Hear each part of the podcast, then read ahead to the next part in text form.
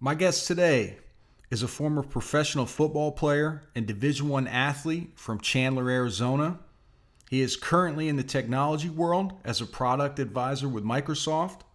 One of my first good friends at the University of South Florida, came in together, really good dude, hilarious. He had me cracking up this whole interview.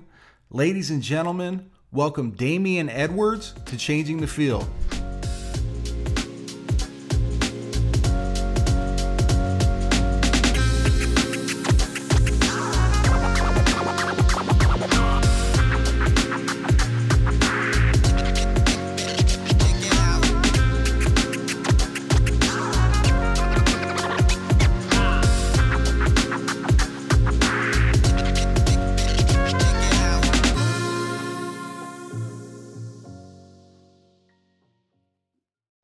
Damian, what's going on, big fella? Long time no see. Yeah, man. It's been quite a while, man. I haven't seen you in a hot minute. Yeah, been like eight years or something like that. Where are you at nowadays? I am in Arizona, man. Went back to the home base. Yeah. Yeah, just chilling out here with my wife and dogs. Oh, I didn't know you got married. When'd you get married? Last 2 years, February 2nd, I got married. So it's been over a year. Very cool, man. I wanted to tell you, bro. So I coached at IMG for a little bit for one season actually. And our national team had Chandler High School on the schedule. And I remember that's where you went to high school, right? Mm-hmm. Yep. Right. Good old Chandler. You guys made fun of me every day for that. Dude, what's so crazy is I was like, oh, man, we're going to wipe these dudes out. And it ended up being a really competitive game. But I remember watching them on film and was blown away at how good you guys are. I was like, okay, so that makes sense why they're in the top 10 in the country every year. I could not believe what I was seeing, how talented you guys are. People sleep on Arizona football, but y'all got some serious cats out there that would give anyone in Florida problems, bro. Like, so much props. Yeah, I would say the only difference really is that you just everybody in general in Florida is just quick. Like, y'all, for some whatever reason, that Florida speed, man, everybody talked about it, and it was a real thing. When I came over, I was like, man, this is a whole different ball game. Like, Yeah, we chase rabbits around here, bro. Yeah, I don't think you did. I don't think you did. Maybe some. No, I was slow, man. I did not get. I'm actually from birth, man. I'm actually like a northeastern, midwestern type of dude. I'm not like a true Florida guy, you know. You know, I wish I would have got blessed with some of that speed. It just never picked up like that, man. Oh, man. That's funny, though. So first question I always ask everyone, and first of all, let me just say thank you so much for wanting to come on the podcast and kind of shoot it up a little bit. First question I always ask everyone is, when did you fall in love with the game of football? And, you know, how was that whole relationship with you? For me, it was kind of just a blood thing, right? Because my dad had played before. He played 13 years in the NFL. And so but it was before I was born. And so when I was growing up, when I was little, from a young age, my dad was a coach. He was a players program coach for the Arizona Cardinals.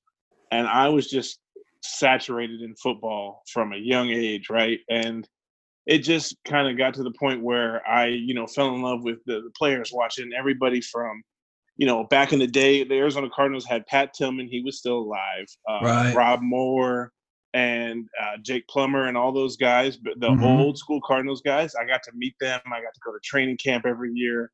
It was just one of those things where, like, I was saturated in it. So the love for me was just being overwhelmed with everything football. And then when I actually got to play, it was one of those things where the light just turned on. Like, it was just, man, I get to hit people and don't have to go to jail. And I've been watching people do this for years. Man, I'm great. This is awesome. So it was just from a young age for me. It just kind of slowly saturated me with football. And then my love grew when I got to play. So you, what age did you start playing at? Were you like a middle school guy or were you earlier than that? So it's crazy because it's funny because I had loved the game for so long, but I was always a big cat. Like, you know, I was big frame for a while. Blessed with size, so, for sure. Yeah, size and strength. Yeah, definitely. So I was always going to be like 2 to 3 years ahead of myself in Pop Warner. So my dad never wanted me to like go and just get absolutely mushed into the ground. Right. Which I don't know if would have happened, but, you know, we'll never know now. But I never got to play until junior high. So, oh, wow. And we really only got, I got half, like basically they thought they were going to do a full contact season. And then we went into flag football. So I only played flag in junior high. But then when my freshman year of high school is when I first got to play contact football. So it was one of those things where it was a long time coming. So the anticipation was so high. But then when I got in, it was like, oh, pedal to the metal, right? Yeah. So that's crazy. That's the same thing that my parents did to me, man. They made me sit back and like, oh, you're going to play baseball, you're going to play basketball, you're going to do all this other stuff. And they were like, oh, you know, you don't want to get hurt. You know, football, you'll get hurt. And at the time I was like, get hurt. I was like, man, like, come on now. Like, I'm bigger than all these other kids. Like, I'm sure for you, it must've been like, even, you know, you must've been like 6'4" or 5" in like middle school, bro. Like just ready to ham on people. But yeah, you know, I was of the mindset, like there's like, I mean, injuries and stuff. You don't think about that when you're in middle school. Like that's not ever going to happen. You're invincible. To me. Yeah. 2 pegs blown out later. And I found out, what the realness was.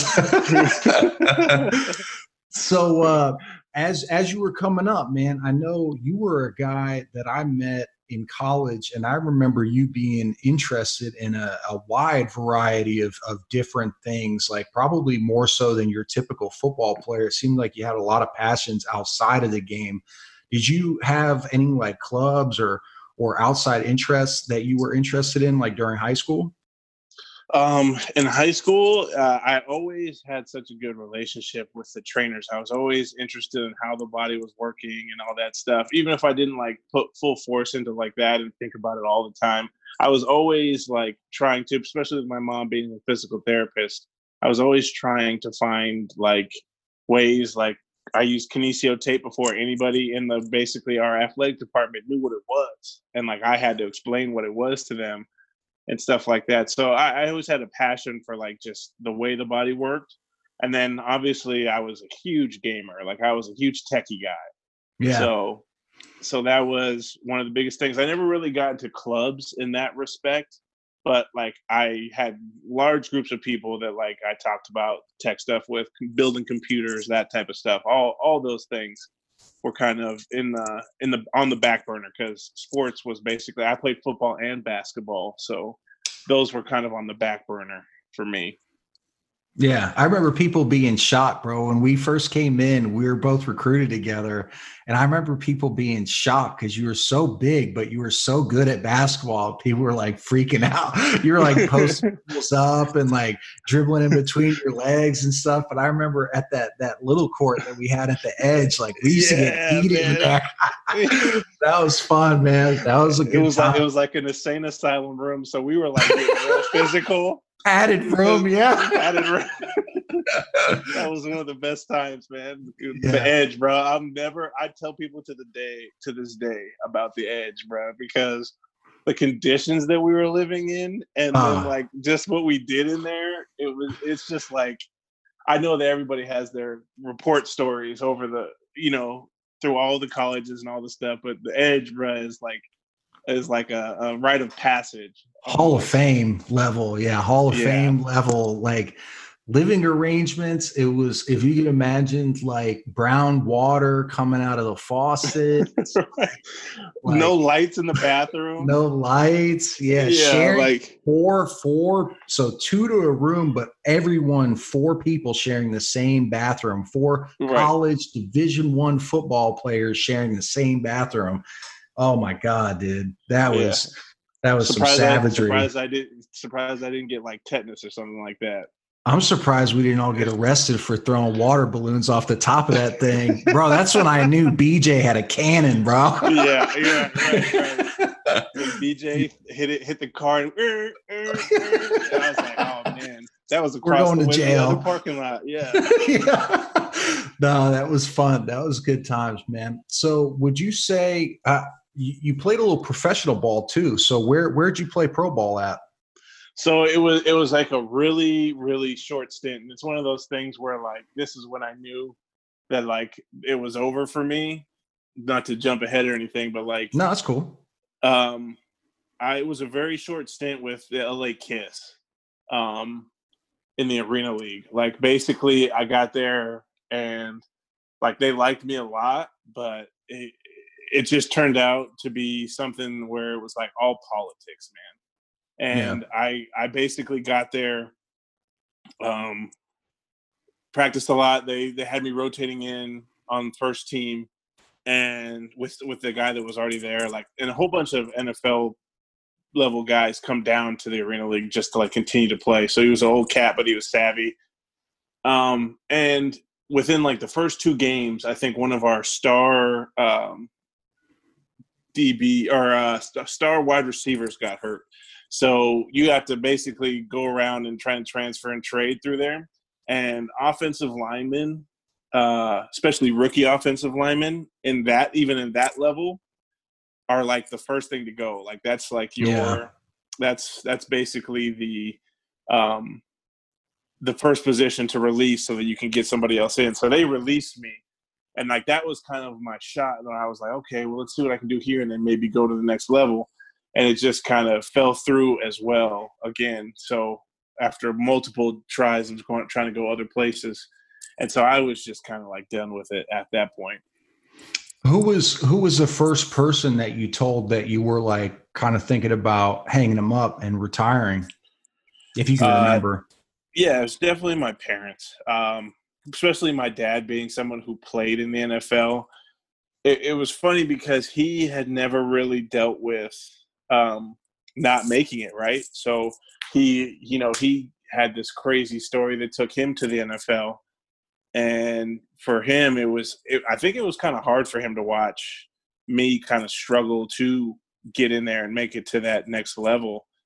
So it was always an interesting conversation between me and him. But then when I told him that I was kind of done looking to try and get somewhere, he'd kind of been like, yeah, I thought this was coming for a while, because he watched me struggle so much and like have a hard time with trying to, get past the politics of it all and actually get a shot in front of somebody. So my parents were definitely the first.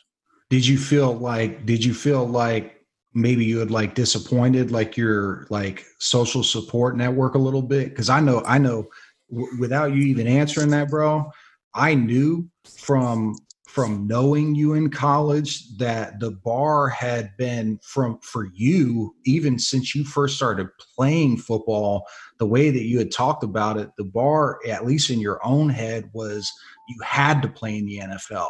Like there was nothing that was, short of that. You had to play 13, 14, 15 years in the league, which, I mean, to look at the statistics of that, is absolutely, it's like you're like at that point where it's almost expected of you to hit the lotto. And it's like, how, like, in my opinion, I kind of, it was weird because like my dad had the same, feelings of me playing professionally, and that it was something that was, hey, this is what's going to happen. It's a foregone conclusion. It's like, then when you get to college, even to the college level, for me, it was an eye-opening experience of being like, damn, some of these cats are really freaking good. Like, you know what I mean? Like, whoa.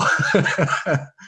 But how did you feel? Like, what was like the emotional stuff that kind of came with retiring for you? For me, it was kind of a mixed bag, because I was like, you know what? It's finally like the struggle of being in limbo is kind of over. But then at the same time, you're right. I did have that bar, that like high expectation from, you know, not just my dad, but my brother went to go play overseas professional basketball. So, you know, everybody, everybody had kind of reached a level of success with their careers. And for me not to, it was just really one of those, like, kind of like real eye-opening, like you said. Like, I felt like I had some success in college, and then to basically have it all just kind of whittle away was definitely disheartening, for sure. Like, I could admit, like, I kind of dealt with a bout of mini depression just because, you know, I'm the one that didn't succeed, right? I'm the one that didn't get to where I needed to get. And I didn't reach the level of playing professional, you know, ball that I thought I was going to, right? So it definitely hit hard for a little while. I had to kind of find my way. Yeah. So now, how would you say, what were some things that kind of helped you, like, cope with that? Because you would be shocked, dude, at how many, just through doing this podcast, how many people felt that way of, you know, you're so engaged and committed in playing football and making it to the highest level. And then all of a sudden, you know, for 99.99% of the dudes that do it at the college level, it never shakes out like that. Even some of the best athletes we ever played with, bro, never even got a sniff. So the fact that you even got into a couple games or got on a squad at the professional level is 20 steps further than I ever made it. So, you know, it's nothing to shake a stick at. Like, maybe in your family, like, the bar is 13% league, but you know what I mean? But for other people, even getting to step foot on a professional field is something like, damn, like, you could say you played like pro ball, like you got paid for it, you know? Yeah. That it was crazy because, like, after I got done is when, like, I got like one small one during, but like after I got done with the LA Kiss, like the ADP, then they went through ADP, which is crazy, like how small scale the Arena League is compared to like NFL stuff. And it's just funny. But like the ADP check came into my house when I was, and it was like the last final one. And then that one was like a real, like, oh shit, like this is really, oh, pardon my French. This is really done. This is really done. Like, I'm absolutely finished with it. Yeah. And sorry, I'm getting off topic from the first question. No, go for it. Question. And it was, it's, there's, especially with the level that, like I said, my whole family got to, it was just tough, man. Like, sorry, I actually forgot your question. What was the question again? I forgot it too.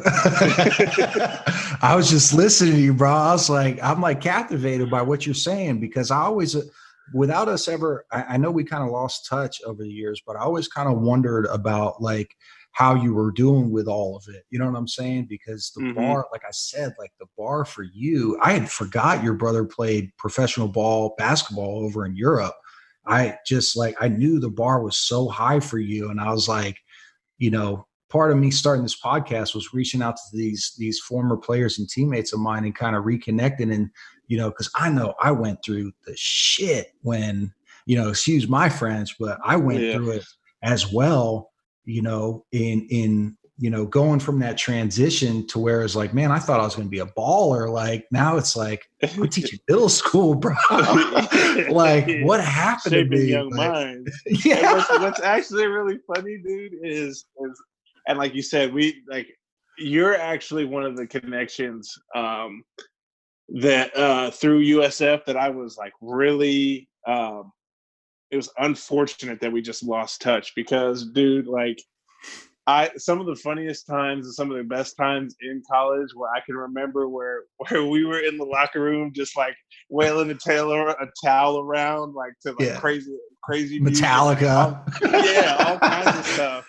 And then we would get going on like guitar solos, air guitar solos, like right into, like.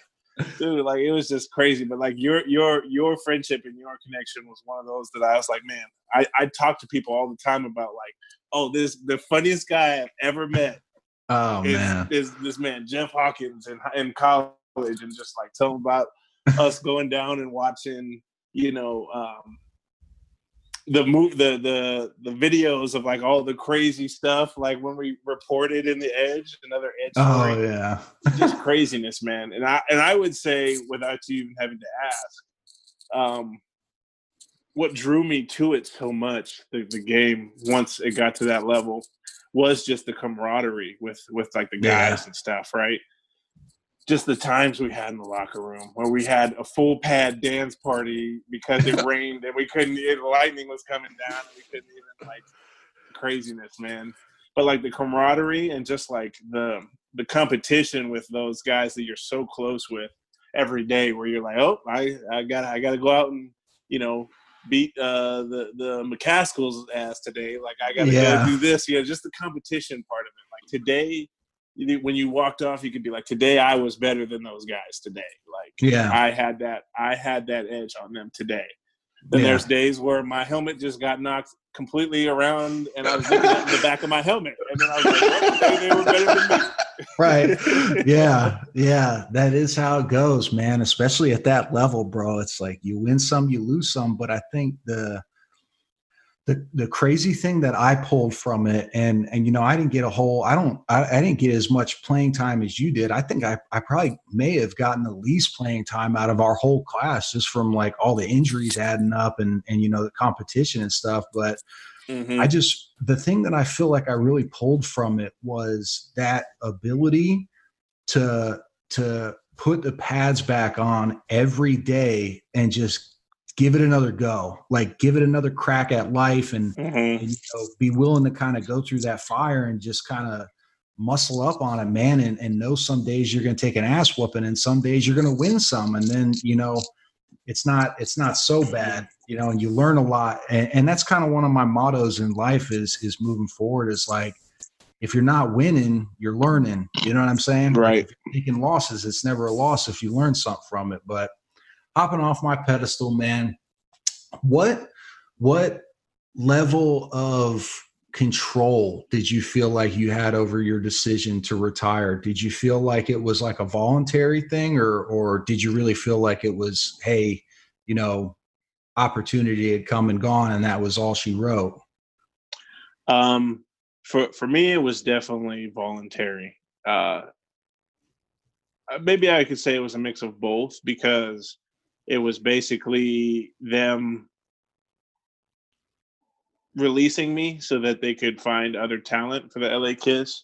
But it was me just deciding at that point that I wasn't going to go try, because I could have reached out to, you know, I had a few connections, especially in Tampa Bay. I was talking to the guy for the Tampa Bay Storm. At the same time, I was talking to the guys for the LA Kiss. And I think he may have passed along my name, the guy from the Storm. And I can't remember his name now. I completely forgot. It's so long ago. But I feel like he might have passed my name along to, like, for this up-and-coming brand new team, you know, here's a guy that's you know, fresh out of college, blah, blah, blah. I just decided not to reach out to like a couple of the contacts I had in other arena teams, and then obviously other places. And I had been training for 1 to 2 years after, like, the LA Kiss thing happened, and I probably trained for another year and just decided. And then through that time, I actually, and I don't know if you know this name, but his name is Deuce Lutui. He was an offensive lineman for the Arizona Cardinals. During their Super Bowl run time when they lost and everything. But he actually took me under his wing and kind of we trained together with a guy that I was training with. And he had given me like this and that and promises here and there to, you know, I'm going to go back with the Raiders. I want you to come and live with me and we'll train. Maybe you'll get a shot that way. And then that just all fell through in a matter of like months, and he just completely went ghost on me, from being like a mentor to like completely just gone and ghost on me. I had no idea where he went. And that's when I was like, man, and this is probably the sign. This is it. Yeah. Did you feel like you were kind of looking for a sign? I mean, cause for me, it was like, by the time the road had ended, I kind of like breathed a sigh of relief of like, you know, this wild ride is kind of over. Like I'm kind of, you know, I was definitely, you know, not really hesitant to jump into real life, but definitely kind of like, you know, I football for me had like run its course to the point where I had almost like kind of started like despising it. Like I didn't want to watch it on TV anymore because I felt like, you know, it's like that X, you kind of feel like you got used and abused, man. And like, you didn't get what you wanted out of it. So I was like, man, hell with all that. Like, yeah. But, you know, it's kind of, the love is rekindled, you know, especially through, you know, getting an opportunity to coach and stuff like that. Like I saw a different side of the game and stuff. What was your first gig or job after you got done playing ball, and like, how did it come about? It's funny because I had lots of connections in like the nightlife side of things. One of my old teammates from high school was the head of security for a nightclub. And when I came back, I just kind of fell into like a little bit of like a, you know, I'm going to train a little bit. I'm still going to go to the gym every once in a while, play some basketball because I still love to do that at the gym and stuff. And then I played video games. So basically that whole lifestyle led me to basically bouncing, right? I'm a big guy. I'm a friendly guy, you know. And, you know, I can use this to earn a little bit of money on the side here and there, you know, basically. And it turned into like almost like 4 or 5 days out of the week that I was doing that. And, you know, it just kind of helped me fall into kind of like that lull where I kind of was forgetting. And I was exactly the same as you described. I would look at certain things, like especially, and this is a name you'll remember, Quinterius Eatman, watching him play in like other areas and like getting chances. And I was like, man, I felt like I was better than that guy. So I was having that little bit of resent, right, towards certain situations. And I felt like the world screwed me a little bit, right? Just like you. And it just, the disillusion of the whole thing and the politics side of it really like kind of crushed me. So I was like, I'm not sure. I went to Sunday, you know, football with the guys and would like, oh yeah. Oh, that guy's good, blah, blah, blah. But I wouldn't be that interested just because, it hurts, you know, man. Yeah. It hurts watching it. Yeah. No doubt. So did you have a plan for retirement? Like as you were like playing and stuff like that, did you have an idea what you wanted to do, or maybe a dream like outside of football?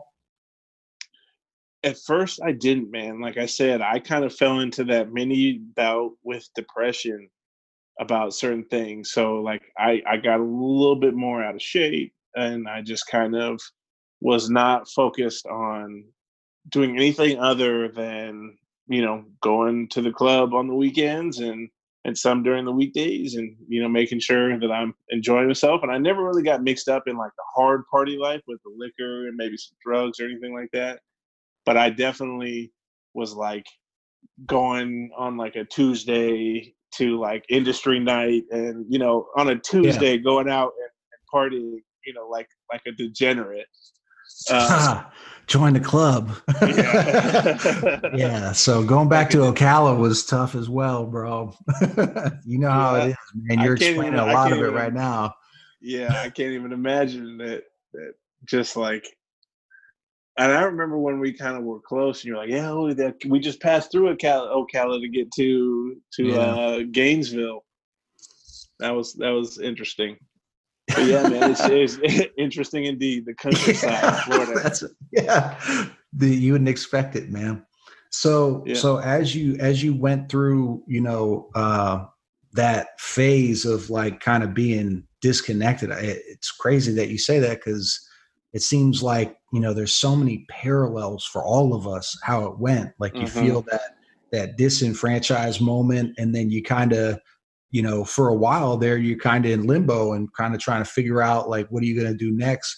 How did you come to like what you're doing now? And do you feel like you kind of found like a passion outside of, you know, outside of like the nightlife and kind of getting into your own thing? Yeah. It was actually funny because you talked about the support system. one of my actual best friend, he was my best man.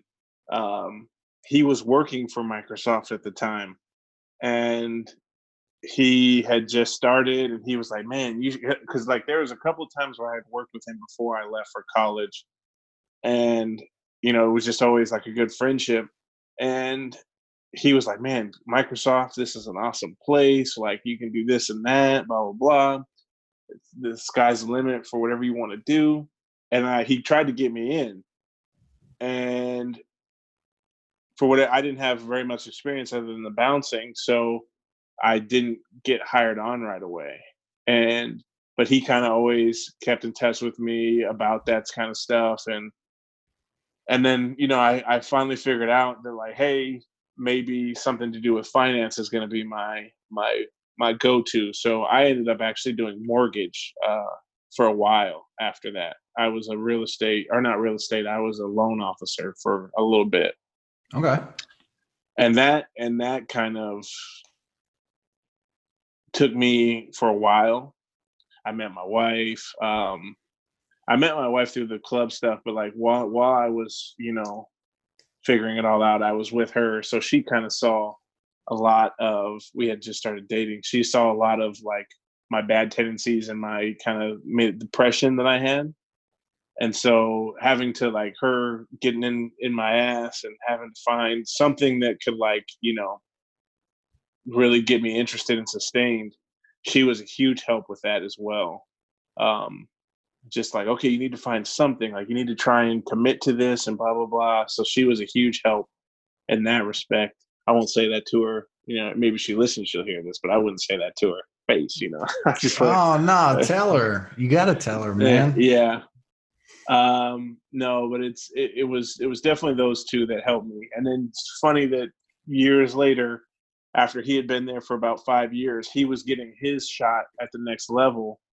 And then he just kind of was like, when we were getting married last year, he was like, hey, they're doing, you know, I know it's been a long time coming, blah, blah, blah. Now that you've got some stuff underneath you, they're doing a job fair. So I went from getting ready for my wedding, like a couple days before, the day before, 2 days before, to going to a job fair, to coming back to help for the wedding. And then after the wedding, like a day afterwards, they let me know that I got the job. It was just like one of those things like, oh man, this is awesome. Wow. I just got married and I got the job at Microsoft. So that's what's up. That was awesome. So how do you like it? What are you doing there? Right now I'm at, it's called the Scottsdale Fashion Square Mall. I'm at the Microsoft store there. And so it's crazy because a lot of people might not even know that Microsoft has a storefront, like a place where you can come and, you know, learn about the products, but also buy products and stuff like that. So I'm a product advisor. I'm kind of the front-facing part of the company. I am going to greet you, you know, see if you need anything. If you're looking to buy, I'm going to help you and tell you about the products we have. And then also I'm going to come off the floor, go back there with certain people when they schedule things and teach them how to do Excel, PowerPoint,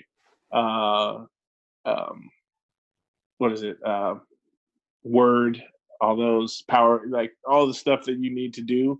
Basically the working average adult is going to need to know how to use. Yeah. So it's like, do you guys like do like certifications or anything like that? So we don't do certifications, but just under that, we basically like, if you need help on how to do some things in Excel, like that's probably my weakest, but I definitely know a lot more than the average human on that. But just, you know, if you need to put a paper together, if you need to know how the system, you know, maybe some shortcuts in the system, that'll help you get more productive or anything like that. Like basically you come in with a problem. Like we have a guy that comes in every week who just needs you to basically help him do the basics. He's an older guy. I've changed out his pictures. I've put him from one flash drive to the other, you know, anything you can think of you might not know how to do, or things that you have no idea can happen on the computer. I help you out. Nice.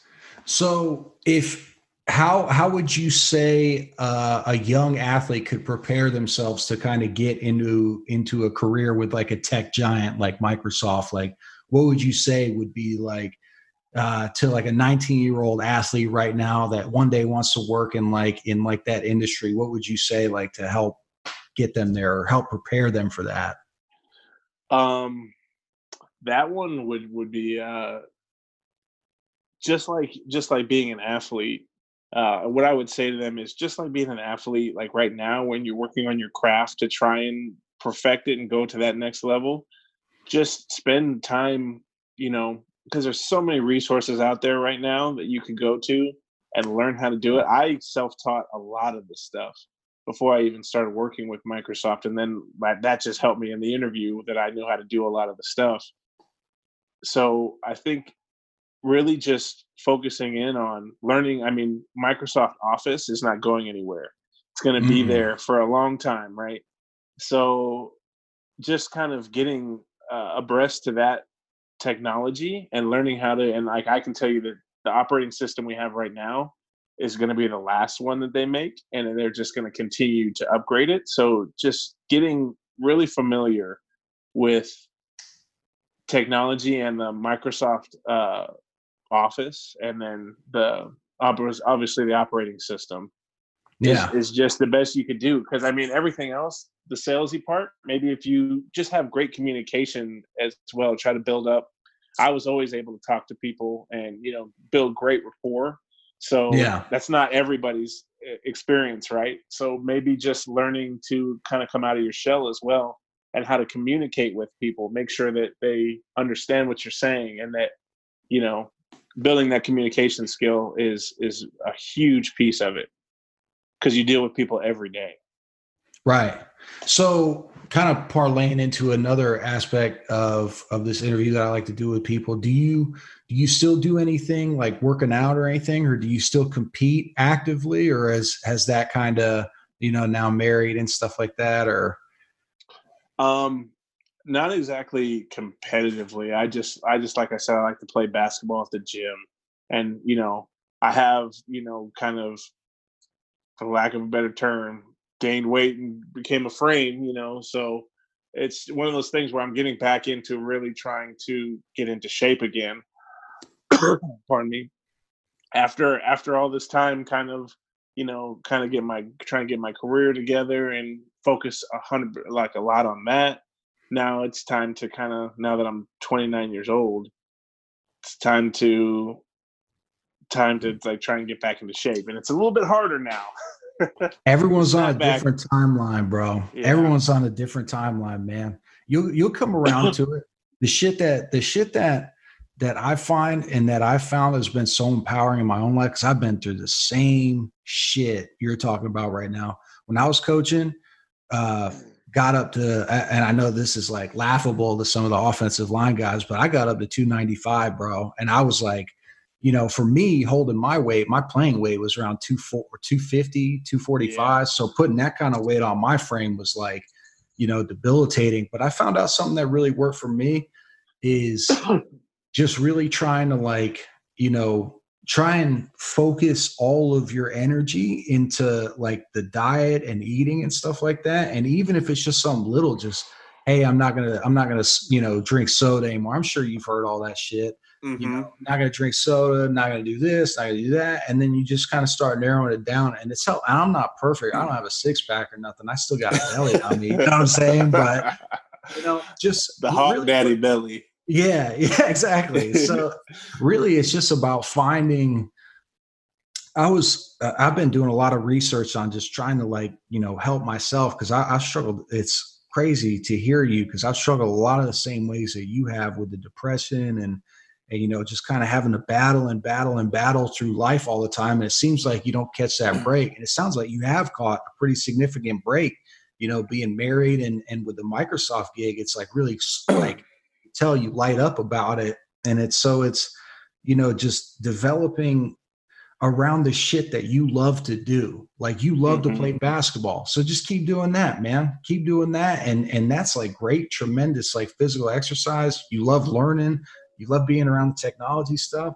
Just keep digging, man. Just keep digging and finding those passions that you love in life, and let yourself be drawn to that shit. And also, don't be afraid to try some new shit. Don't ever be afraid, because if something's like calling to you, like for me, it was this podcast and kind of getting this off the ground. It was calling to me. It was calling to me. Right. And I knew I had the ability to learn it. You know what I'm saying? To like teach myself how to like edit audio and do all this other kind of stuff. I knew I had the ability to do it, but I was just terrified to get on a microphone and put my voice out there to the public to let people judge me. You know what I'm saying? Right. And, you know, kind of cutting through that has been one of the most like rewarding things that I've done so far in my life, because being able to reconnect with you fellas and getting to see you again and shoot the shit with you, on top of hearing your story and like how far you've come and stuff, man, it's like, it's on a selfish level, I take a lot of inspiration from seeing you guys doing well and hearing, you know, that, you know, mm-hmm.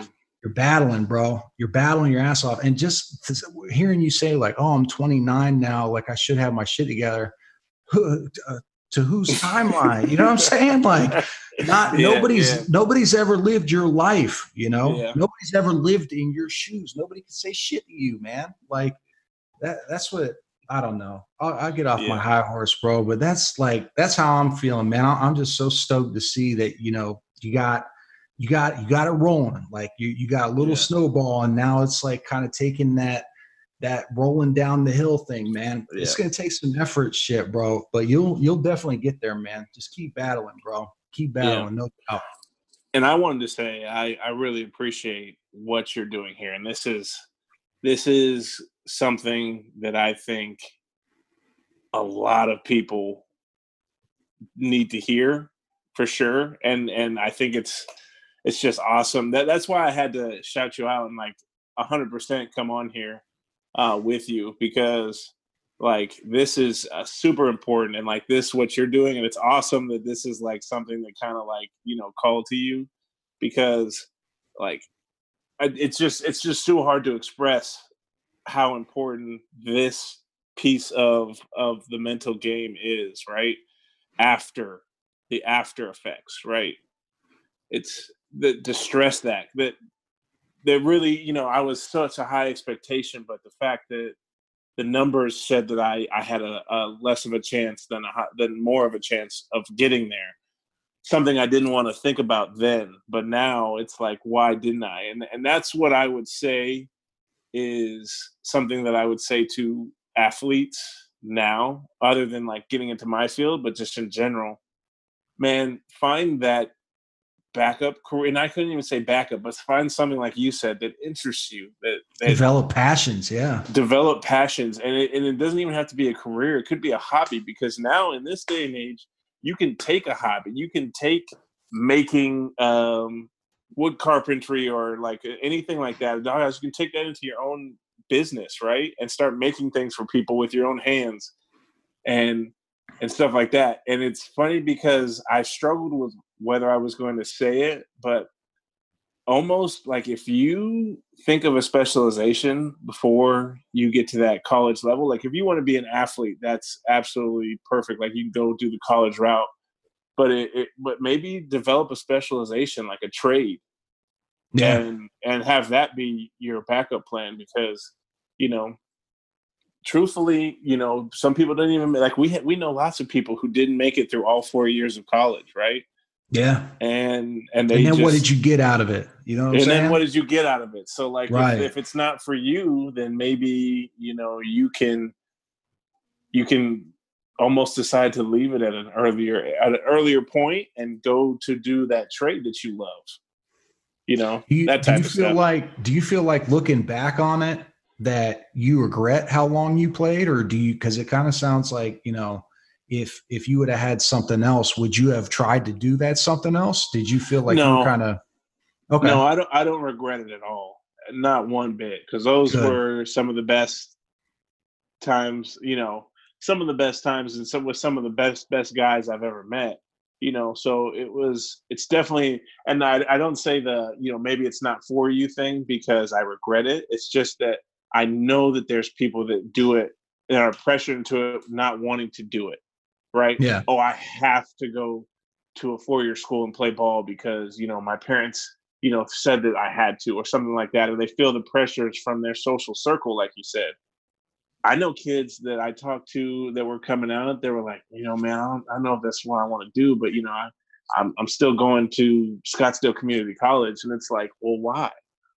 Yeah. What are you doing that for? Right. Fine. If you know that you like to go do metal work, or if you like to, you know, if you already know the ins and outs because you had to fix it with your dad of an air conditioner and your specialization, those guys make a lot of money. Right. Yeah. And not that it's always about making lots of money, but it's like, if you're good at something, or if you know that you're good at something, commit to that, right? And just go to it. Don't feel pressured to have to go do something you don't want to do. Yeah, it's a lot easier to wake up every day and go to a job that you love, as opposed to, because I've been in both, bro. I've been, right. I'm sure you have too. Right. There's been some times where it's like, man, I'm like not feeling this. I'm not trying to go to work. But then it's like, you know, eventually you get into a gig that is enjoyable, and all of a sudden the light in your eyes starts to come back. And it's like, damn, like I know my wife has seen me go through the ups and downs of going to a job that I hate, going to a job that I love. And she says it all the time, where it's like, it's a noticeable difference in your day-to-day demeanor. Like, and that's why I say, bro, 29, 30, 31, 32. You know how many people have been, a story that I always think about is Rodney Dangerfield. You know, the comic, he was super famous comic. That dude didn't, you know how huge of a comic he ended up being? That dude didn't even start doing stand-up comedy until he was like 55, bro. And I might get quoted on that. I'm probably off on that. But when you think about it, there's people that, like Anthony Bourdain, didn't have any success. He was like a heroin addict, you know, RIP to him. He's like a huge inspiration in my life with the traveling gigs. But he was like a drug-addicted cook in New York for years. And then all of a sudden, stuff just popped off for him. And that's like kind of the hope that, like, that I think, you know, if people out there ever end up hearing this, you know, whether they do or don't, just at least hear that it's not on the timeline that you think it's going to be on. It's all going to play out different for everyone. And I hope, you know, with you, I hope, you know, you keep doing what you're doing, bro, because it sounds like you're starting to kind of see that crease, that light of, you know, if I keep doing this joker, eventually it's going to break and you're going to get what you want, man. I'm proud of you for hanging in there with it, bro. I'm very, very proud of you, man. Appreciate that. So with everything being said, what kind of support do you think, like a school, like how we went to USF, what kind of support do you think that they could provide players in that transition into retirement and then afterwards? Because I know currently, right after we left, and I know I'm talking a lot, but after we left, USF implemented this thing called the Leroy Selman Mentorship Program, which has been huge for some of their players. And it's kind of like this thing where, you know, as you're exiting college, you're done with your playing career, they hook you up with a mentor for like a year, I think. And I'm trying to get there. Oh, wow. Right. In whatever career field that you're interested in, or whatever you got your degree in. Like I was talking to Mac, Jilbegovic. I always butcher his last name. Jilbegovic, yeah. I don't know how I'm on a mic right now, bro. But anyway, he was telling me, and I'm trying to get the associate athletic director at USF on the show to come and talk about the mentorship program. She was also a Division I gymnast, but she could probably tell you about it better, but it's about a year or so that they hook you up with a mentor and kind of like get you into that career field that, you know, you're interested in or whatever. So I wanted to know what you thought. Like, is there any kind of like, out of all the interviews I've done, 10 out of 10, if I did 10 interviews so far, 10 out of 10 of them would say that they had some kind of mental health stuff, exiting their athletic career. So is there any like psychological career stuff, anything that you think that in an institution like USF could provide their former players just off the top? What's actually really crazy is that without even knowing that, and like knowing that they provide that, that was kind of my suggestion. I was like, man, somebody with all the money that the football brings in and like the programs that they might be able to establish, and it wouldn't even take that many people to probably get that going, is exactly that mentorship program is somebody that can check in, even just check in on somebody, right? Yeah. Because that's huge mentally with like, you're disappointing, like, at least in my case, I felt like I was disappointing so many people in my circle that like I was kind of on this pedestal for them.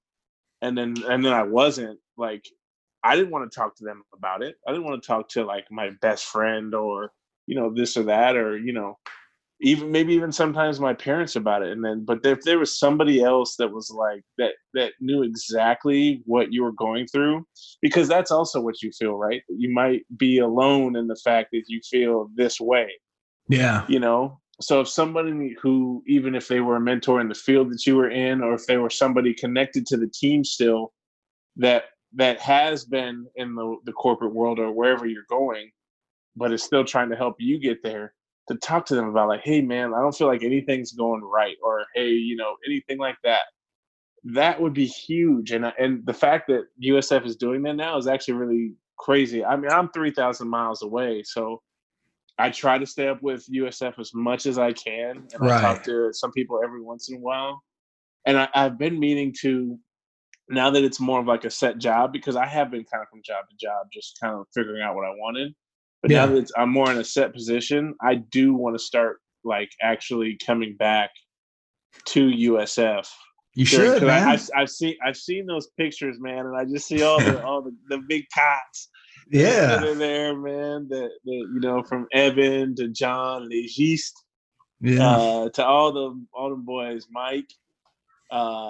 That's the one I'm waiting for you to do is Mike Linares if he decides to. Yeah, I gotta hit him up, man. I gotta hit him up, see what he's up to. I know he's doing gigs and stuff like that. He's having a pretty successful go of it. Yeah. So that's the guy I wanna hear you talk to and stuff like that. But yeah, I just need to go back and get around some of those guys. That's that support network.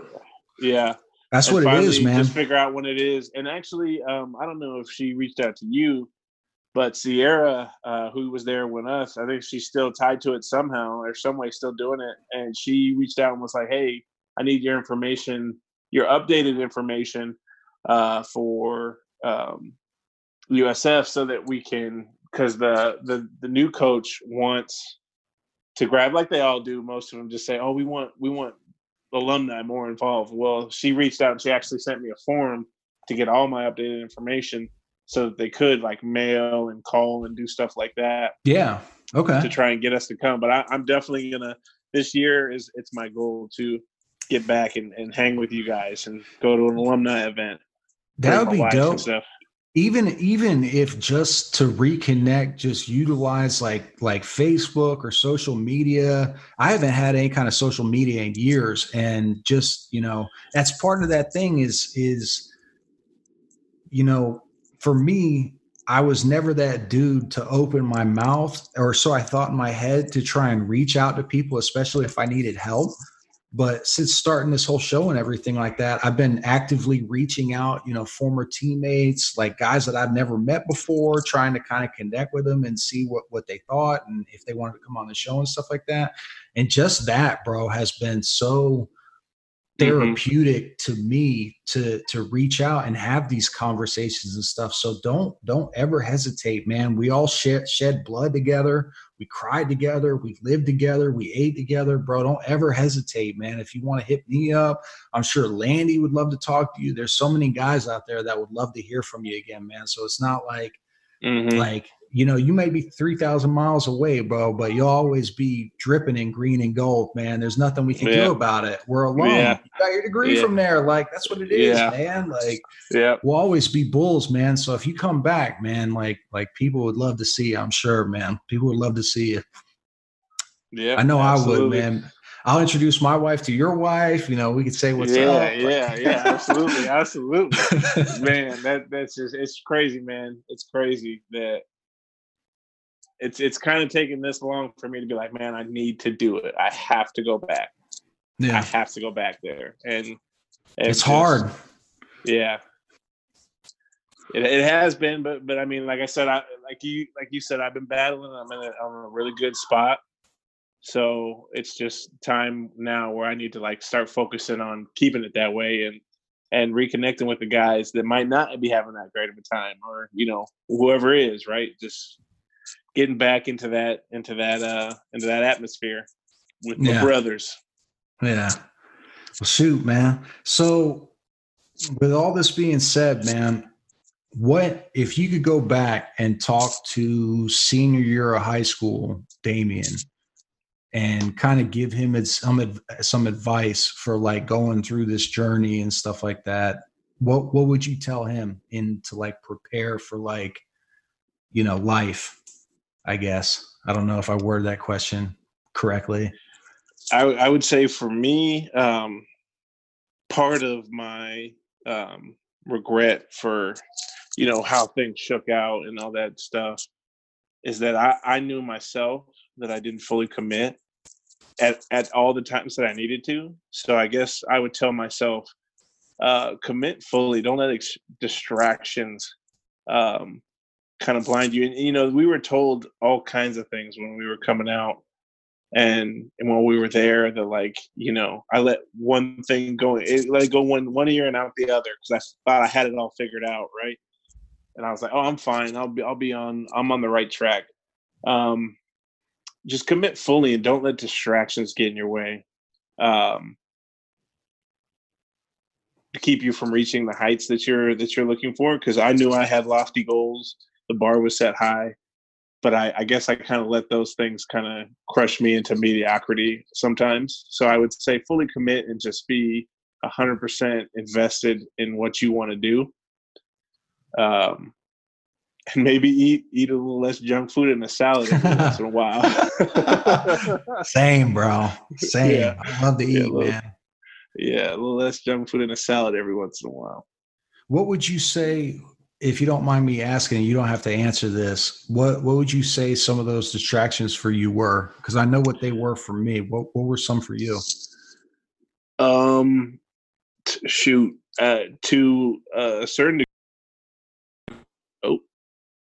To a certain degree, it was like just video games in general.